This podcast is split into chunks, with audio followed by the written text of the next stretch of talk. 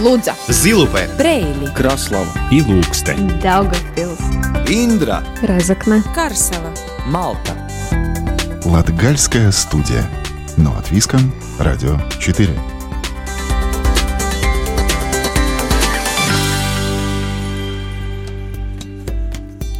Приветствую вас! У микрофона Марина Титаренко. В эфире Латвийского радио 4 звучит программа «Латгальская студия».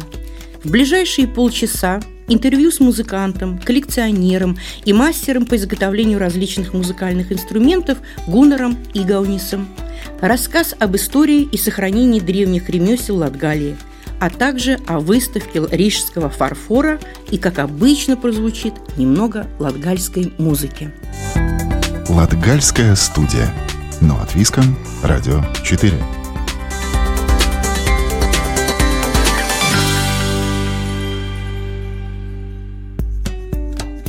Сегодня у нас в Латгальской студии талантливый и увлеченный человек, музыкант Гуннар Игаунис, широко известный жителям Латвии как участник телешоу «Поющие семьи». А еще он известен как коллекционер и мастер по изготовлению различных музыкальных инструментов – он создал в Гайголове Разогненского края мини-предприятия, мастерские по производству музыкальных инструментов различной степени сложности – балт, хармония. Здесь могут изготовить цимбалы, коклы, металлофоны, скрипки и даже музыкальные кровати. Гуннер – основатель не только семейного музыкального коллектива, но и двух музеев, музыкальных инструментов и аппаратов для приготовления шмаковки – Поговорим с Гуннером о его увлечении и работе и узнаем, какое чудо рождается у него в мастерской. Добрый день, Гуннер.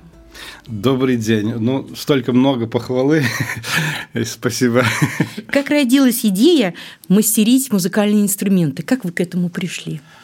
Вообще-то эта идея э, произошла, когда я еще работал в школе, учил музыку я 15 лет был муз- учителем музыки, преподавателем музыки, правильно. А было так, что не было на чем играть. И первые свои инструменты, металлофоны я сделал у себя в гараже и красил, и настраивал, и потом нес в школу и, и продавал и соседним школам еще свои металлофоны, и понял, что это могло бы быть каким-то блокус-продуктом. Предпринимательским таким да, это небольшим было... подспорьем к семейному бюджету. Именно, спасибо. А потом уже э, так сложилось, что и, и я об этом как будто и втихаря мечтал, и, и прошел какой год, и тогда я первый раз громко воочию своей жене сказал, я хочу уходить со школы и начать свое предпринимательство, делать музыкальные инструменты.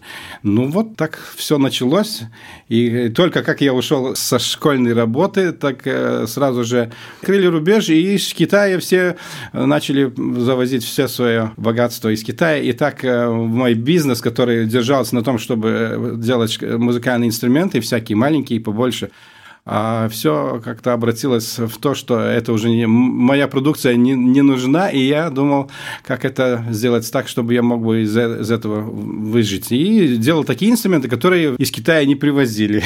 это, это наши местные бубны, барабаны, там куклы, и, и очень много занимался и занимаюсь ремонтом. Ну и так это только так это и возможно. А этому мастерству где-то учились? Вообще-то этому мастерству не обучают. Э, если вы э, духовный человек, и это я считаю, что это самое главное, и тогда у вас работает образное мышление, у вас работает, и это развивается и в музыке, и в искусстве, и так далее. Для того это нужно. И я, например, все свои столярные работы, по крайней мере, в 90% обучился по телефону. как это не звучит, и, а, но, но так, так это было. И просто старание, и думаю, что это во многом все, все люди, которые чем-то хотят как-то заняться, они, это не главное, чтобы вы где-то учились, если вы это интересует, у нас сейчас это возможно.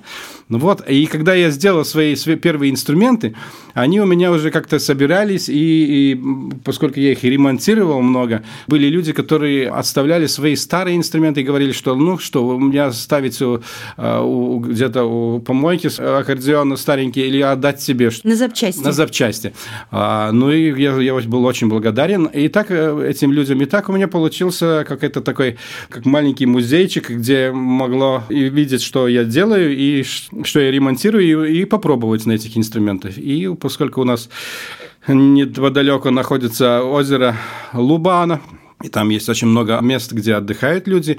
И вот одна из э, руководительниц этих мест отдыха звонит и говорит, что у нее уже два дня живет семья, и вот что ты там делаешь, покажи, и ты что-то еще получишь за это, какое-то награждение какое-то и, и так далее. И вот так это пошло. И они Стимул. приехали, они были Им рады, было интересно. И я понял, что это, что это тоже можно, можно этим заниматься, и это тоже приносит какой-то доход. И доход, и удовлетворение да. еще такое. Главное, да. самое... А скажите, сколько и какие латгальские музыкальные инструменты представлены в вашем музее? Я бы не сказал бы, что они латгальские, эти инструменты. Это, ну, поскольку это э, Латгалия, это прирубежье с, с Россия, Беларусь, Литва, это очень много. И э, эти инструменты, которые больше играются, они не играются в остальной Латвии. Например, балалайка. Ну, в Риге балалайка как будто не играет, нигде она не находится, а в Латгалии балалайки очень много. Ну, вот такая балалайка. Или, например, цимбала, которая считается сейчас уже латышский народный инструмент, и, и даже в музыкальной академии цимбалу играют а, как латышский народный инструмент. Но она, эта цимбала, приехала или из белорусов, или из литовцев. Это, ну, вот, это наши, наши соседи, которые это, этот инструмент со своей ну, приезжая сюда, они привозили тоже свои инструменты. Ну, вот так. И еще у нас есть и гармошки, аккордеоны всякие, э, куклы. Ну, кукла – это та же самая гусля, которая в Литве называется канкля и так далее. Но у нас в Латгалии есть э, этот, например, кукла. Этот инструмент, он двух видов. Это, например, в основной Латвии э, там есть или курзами с коклы, ну, в основном такая курзами с коклы, которая без крыла. А вот это, это кокла, которая с, с крылом, это как в России, и так и в Латгалии. Ну, вот это вот чувствуется влияние от тех народов, которые здесь проживают, ну, как при рубежье. А скажите, какие породы дерева вы используете для изготовления э, музыкальных инструментов? Какого дерева самая лучшая вибрация? Вы же уже эту тонкость э, знаете, тайну постигли постигли. Да, это мы постигли. Я понял то, что если бы, э, например, гитара родилась бы в Латвии, тогда она э, была бы из ясеня, из дуба, из березы и так далее. А, ну, поскольку гитара родилась где-то в субтропиках, то там вот есть и палисандр, и черное дерево и так далее. У нас в Латвии самые звучные э, породы дерева – это лиственные, те, которые, например, и береза, и клен и тот же самый дуб, э, но по вибрации, если ставим, ну вот, когда дерево режется поперек, радиальное сечение считается, тогда самое звучное у нас э, из, э, из этих хвойных считается сосна. Ель, она а, отстает. Ну, хотя во всех книжках, которых делает скрипки, пишут, что вот э, именно ель считается. Но, но я вот я тоже, сколько я работаю с, с деревьями, вот из хвойных это точно сосна, а из тех, которые лиственные, и они намного звучнее, это считается ясень ясень. Он очень такой нервный, но он очень звучный как дерево. Ее можно, э, вот этого ясеня нельзя ставить одного, потому что он нервный. Он возьмет и придумает сделать какую-то дугу, и чтобы его как-то обуздать, э, тогда его надо э, клеить или с березы, или с чем-то, и тогда и звук также самое хорошее, и твердость, чтобы мог удержать это древесина. Ну, Требует от мастера особого и пристального к себе внимания. Это порода дерева. А расскажите о вашей инновативной идее изготовления музыкальной кровати, которая с помощью звуковых вибраций расслабляет тело и душу. Я знаю, что вы уже несколько лет этим занимаетесь. И, конечно же, это такое удивительное ноу-хау, что можно совместить музыку с расслаблением, с лечением. Ну, первая кровать, которую вы делали, это было по заказу. Это Вайберу рехабилитация центр. Там э, работает одна из первых музыкальных терапевтов.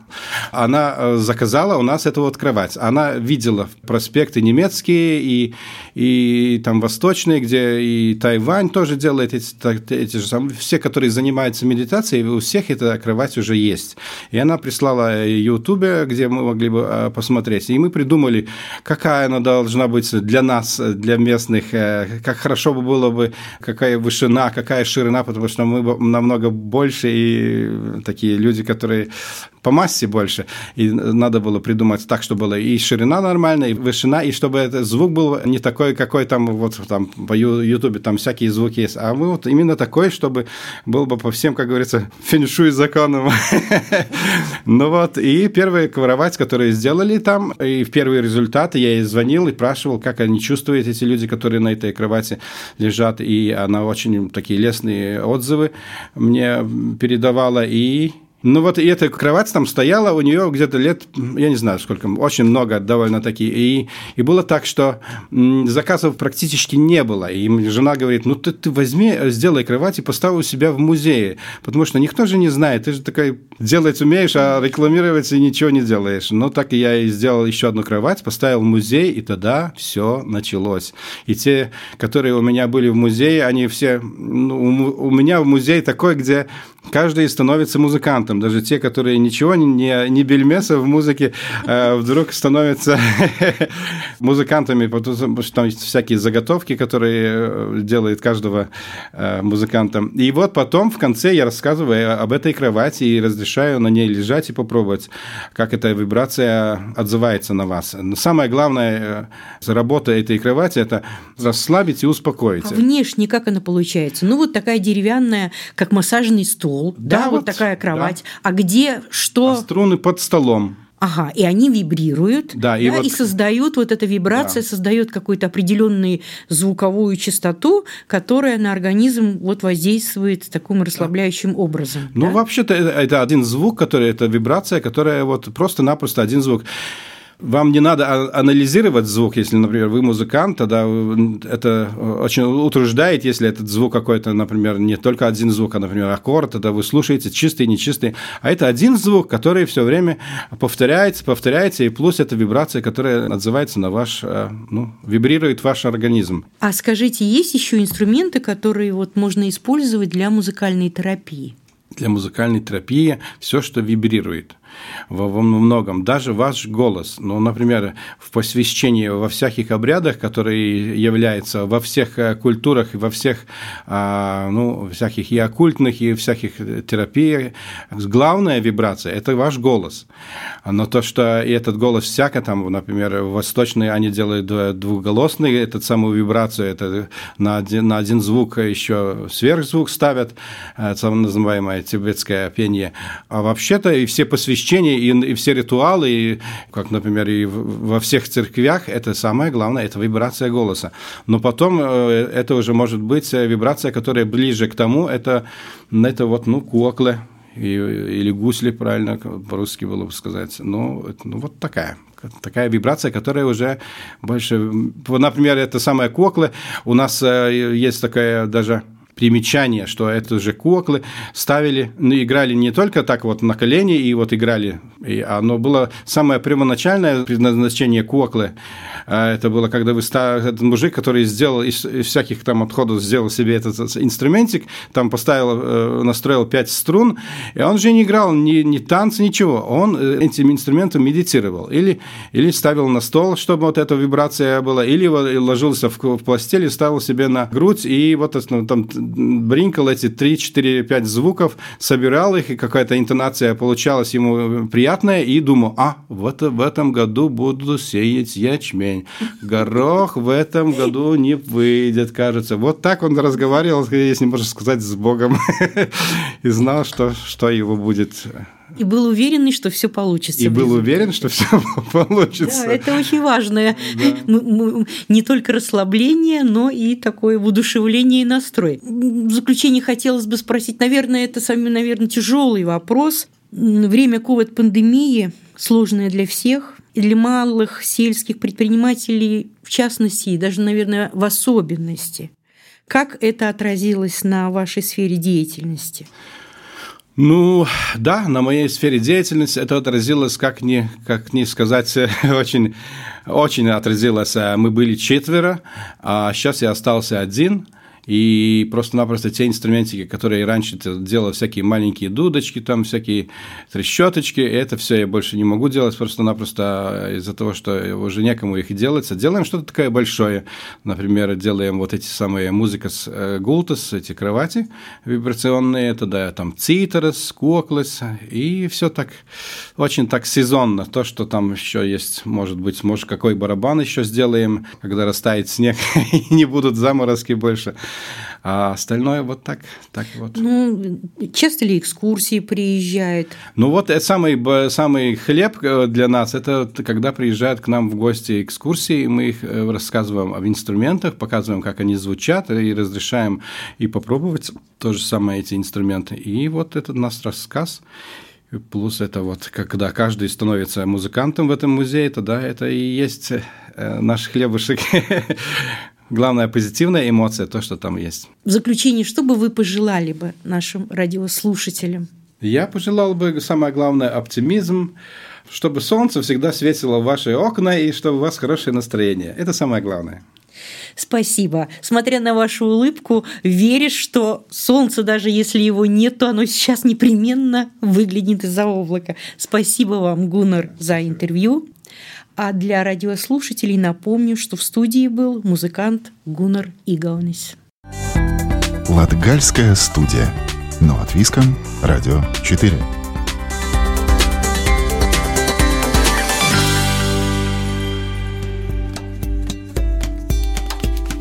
В Латгалии в прошлом году было реализовано два проекта – в рамках которых Центр ремесленников и местные самоуправления сняли 20 видеороликов о разных древних ремеслах и их истории.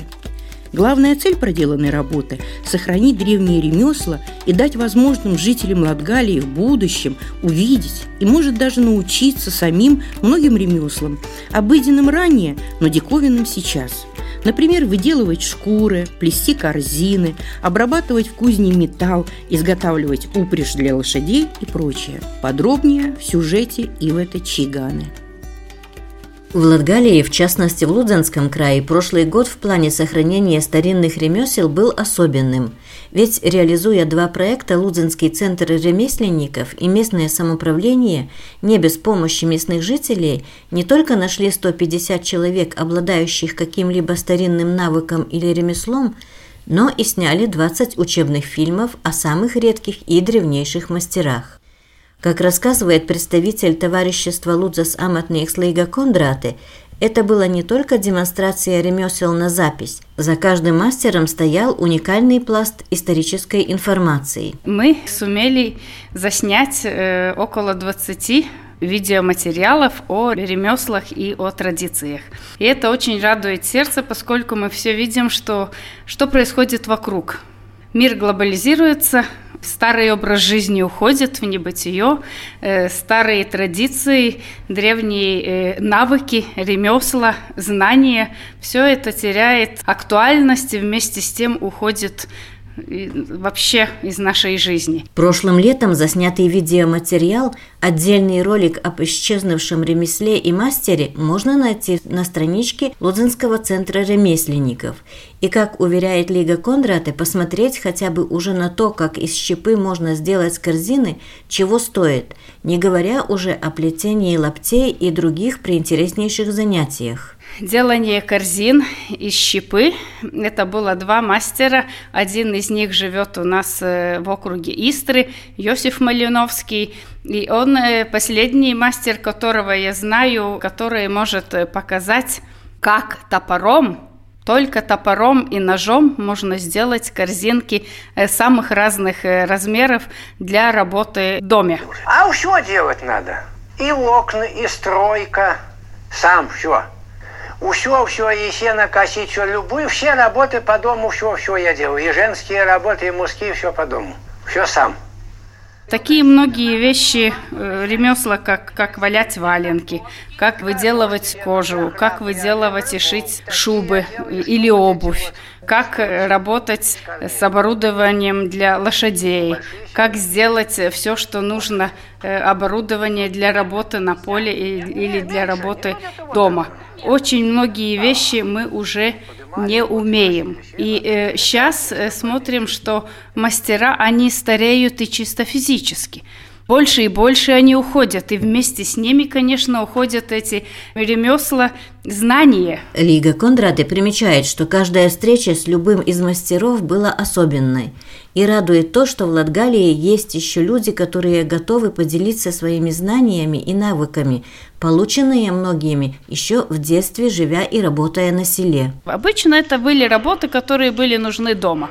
Вот не только корзинки, но и, и выделывать оборудование для лошадей. Такой мастер тоже у нас только один – Ирена Бауфалы э, с мужем работает Апкалмайс рядом с Резакне. Это мы тоже засняли. Работали с э, несколькими мастерами. Это Салимонский плюкс из э, Лудзы, ранее из, из Цыбланской волости, который нам показывал древние ремесла, тоже по дому, которые нужны были.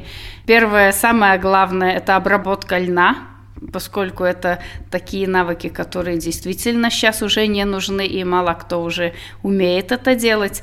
Это плетение веревок э, из льняного материала э, самых разных величин. Это, конечно, и обувь из льняной веревки, петернес, э, патярнис, как у нас называют в Латгалии. Лига Кондраты уверена, что сейчас заснятый материал, записанные истории семей мастеров, семейные традиции в будущем станут своего рода учебным материалом. Наша задача и цель была сделать видеоматериал, фотофиксацию и, конечно же, и подробное интервью с мастерами, чтобы потом когда-нибудь э, через год или через 10 или через 100 лет, если человек возьмет в руки этот материал, он не только сможет увидеть, что это за работа, но как научиться ее делать. Конечно, если ты с мастером вместе не работаешь, э, ты не можешь достичь совершенства этих умений. Но это ничего, как говорится и сегодня, это только основа. Ты дальше можешь импровизировать, дальше можешь из этого материала делать какой-то свой опыт и, и, и свое продвижение. Весь отснятый материал, все видеоролики доступны всем желающим в интернете – Туристы же с древними ремеслами Латгалии могут ознакомиться в Лудзенском центре ремесленников, где можно посмотреть не только видеоролики, но и воочию увидеть и приобрести изделия местных мастеров, от шерстяных носочков до глиняной посуды. Латгальская студия. Но от Виском. Радио 4.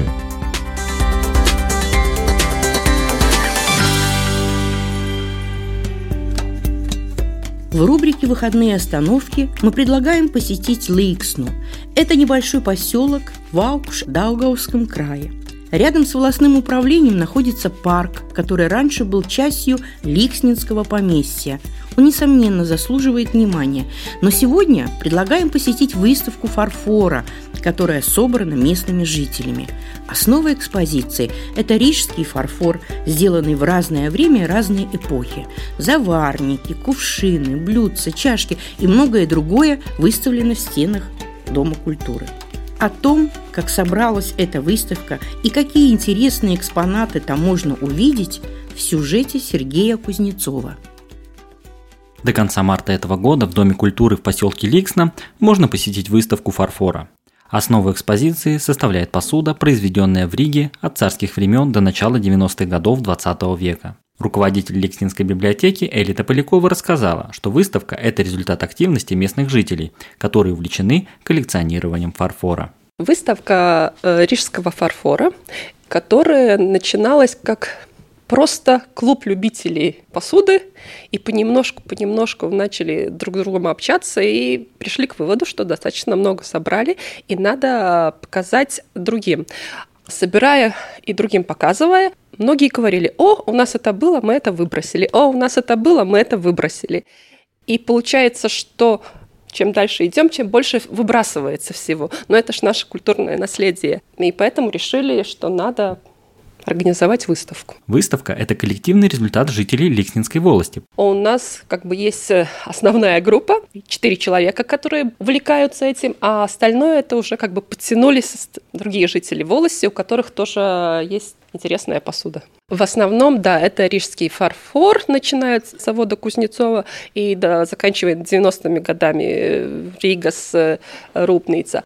Но есть тоже и немножко советского периода, другие, там Гжель, например, э, Дулева немножко есть, и немножко немецкого фарфора. Самые старые экспонаты относятся к дореволюционным изделиям завода Кузнецова. Потом в независимой Латвии тоже тот же самый Кузнецов, тоже дальше завод продолжал работать, и экземпляры, вот, например, вот, чайник Кузнецова, а здесь это не Кузнецов, это фарфоровый завод э, Украины, Будянский фарфоровый завод, и 1920 года.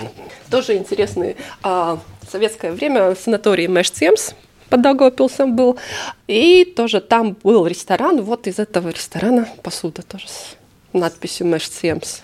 Аукста, Альфа, Дайна, Таута, это все названия сервизов Рижского завода, производившиеся во второй половине 20 века. Большинство из них приходится собирать по частям. Редко получается найти и купить весь комплект разом. А потом еще есть сервис Сакта, тоже редкий. Вот, Сакта с таким деколем и с таким деколем у нас есть. А вот самое сложное найти это крышки это дефицит. Если сахарницу, там чайник еще как-то можно найти, то крышки это самое-самое. И много можно найти сливочников. Наверное, мало им пользовались, и поэтому они больше всех сохранились. А сервис целый найти – это вообще большая удача. В основном те, кто увлекается фарфором, а, собирают, э, по частям собирают. Элита Полякова отмечает, что самое интересное – это процесс поиска, когда вдруг случайно где-то на барахолке находишь среди хлама ту самую жемчужину для своей коллекции. И Элита поделилась одной из своей удач. В магазине где продают бэушную мебель с Скандинавии. Захожу в магазин, и мне стол нужен был. И вдруг смотрю, стоит рижский сервис. Я подхожу к продавцу и говорю, а поскольку у вас этот рижский сервис, на меня смотрят как на особо такую странную, и говорят, женщина, тут не может быть рижского, тут все с скандинавами проводим. Я говорю, ну нет, ну так рижский, подходим, смотрим, поворачиваем кружку, смотрим, рижский сервис. Так вот, оказывается, сервис сначала в Швецию поехал, а потом из Швеции приехал назад в Латвию. Еще один пример – это супница, которую нашли в целости с крышкой в конюшне. Она там находилась десятилетиями, а количество кувшинов, лежавших рядом с теплицей для полива помидоров, исчисляется десятками – Выставка в Ликсне простоит до конца марта, и попасть на нее можно, предварительно записавшись, позвонив в волость. На этом Латгальская студия прощается с вами до следующей субботы. Над передачей работали Ивета Чиганы, Сергей Кузнецов, продюсер программы Карина Важная, ведущая Марина Титаренко. Слушайте нас каждую субботу после 10-часовых новостей – Повтор программы звучит по четвергам в 20.15. Также в любое удобное для вас время доступен архив всех передач Латгальской студии на сайте Латвийского радио 4. Всего вам доброго! Лудза, Зилупе, Брейли, Краслава и Ilūkste, Daugavpils, Индра, Разокна, Карсела, Малта. Латгальская студия. Но от Виском, Радио 4.